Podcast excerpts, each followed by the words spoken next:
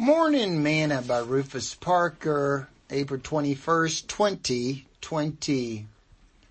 The Lessons from Death.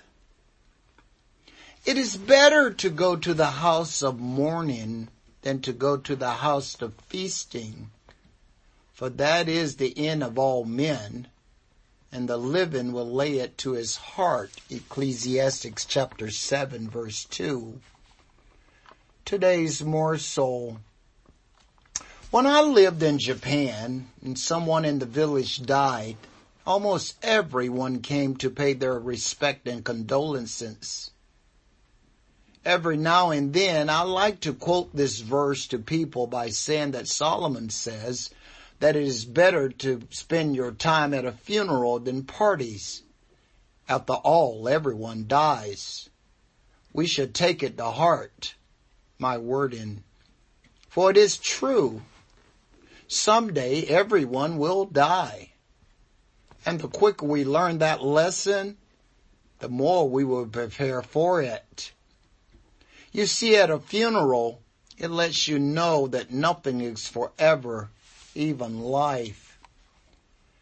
As our funeral home advertisement used to say on the radio when I was a kid, no one likes to think of death, but there is coming a time that we all have to face it. Are your plans in order?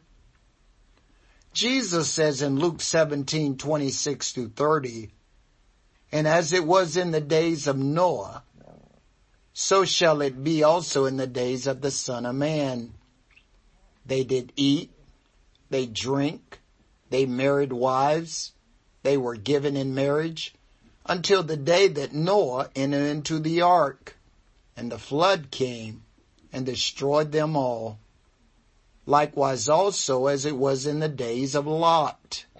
They did eat, they drink, they bought, they sold, they planted, they built. But the same day that Lot went out of Sodom, it rained fire and brimstone from heaven and destroyed them all. Even thus shall it be in the day when the Son of Man is revealed. Are your plans ready? Jesus told us to remember Lot's wife. Sing this song with me today.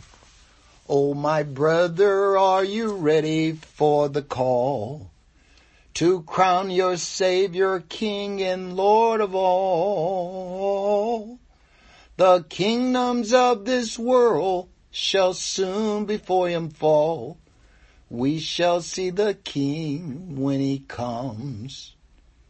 Thought for today. Remember Lot's wife.